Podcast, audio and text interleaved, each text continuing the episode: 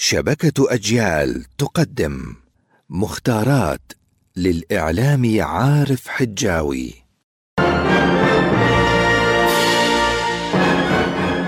لا بد لنا من العلم ولا بد لهذا العلم من أن يأتينا محمولا على ظهر اللغة العربية.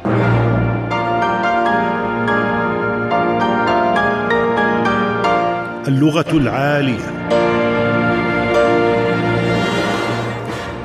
أحد. هذا أحد الموضوعات وهذه إحدى القصص. تذكير وتأنيث أحد يتبع مفرد الكلمة اللاحقة. نقول المشاركون إحدى وعشرون امرأة وواحد وعشرون رجلا. الأخ ليست عليها شدة كان الأخ الأكبر أخا وأبا في آن معا. وأخو تأتي بمعنى صاحب. نقول إنه صاحب إبل وشاء أو أخو إبل وشاء وبمعنى منتسب إلى يا أخ اليمن. الأخ جمعها إخوة لأقارب الدم وإخوان للأصدقاء. آخر معناها مختلف. هذا شيء آخر وشيئان آخران وقضية أخرى وقضيتان أخريان وقضايا أخرى أو أخر أو أخريات. آخر هي عكس أول. عبارة وأخيرا وليس آخرا أشكر فلانا إلى آخره أي أن اسم فلان ورد متأخرا ولكن قيمته ليست متأخرة. العبارة مترجمة وغدت مستهلكة. نقول في ربيع الآخر نسافر وفي جماد الآخرة نسافر. هذا أفصح من ربيع الثاني وجماد الثانية.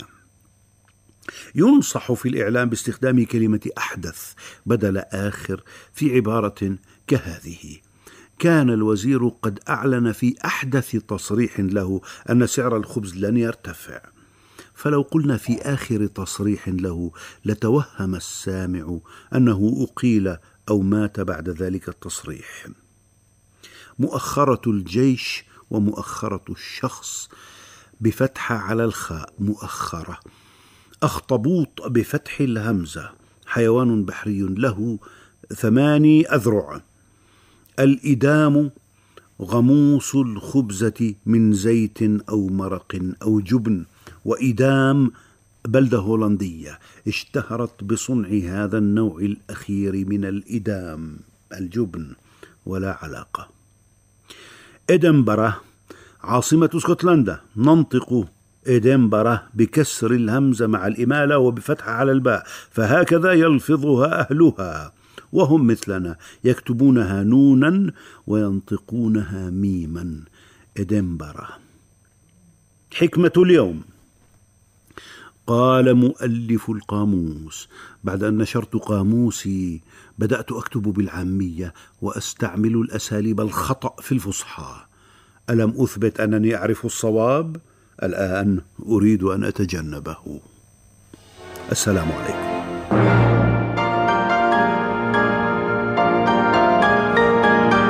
اللغة العالية عارف حجاوي ومهند قعدان.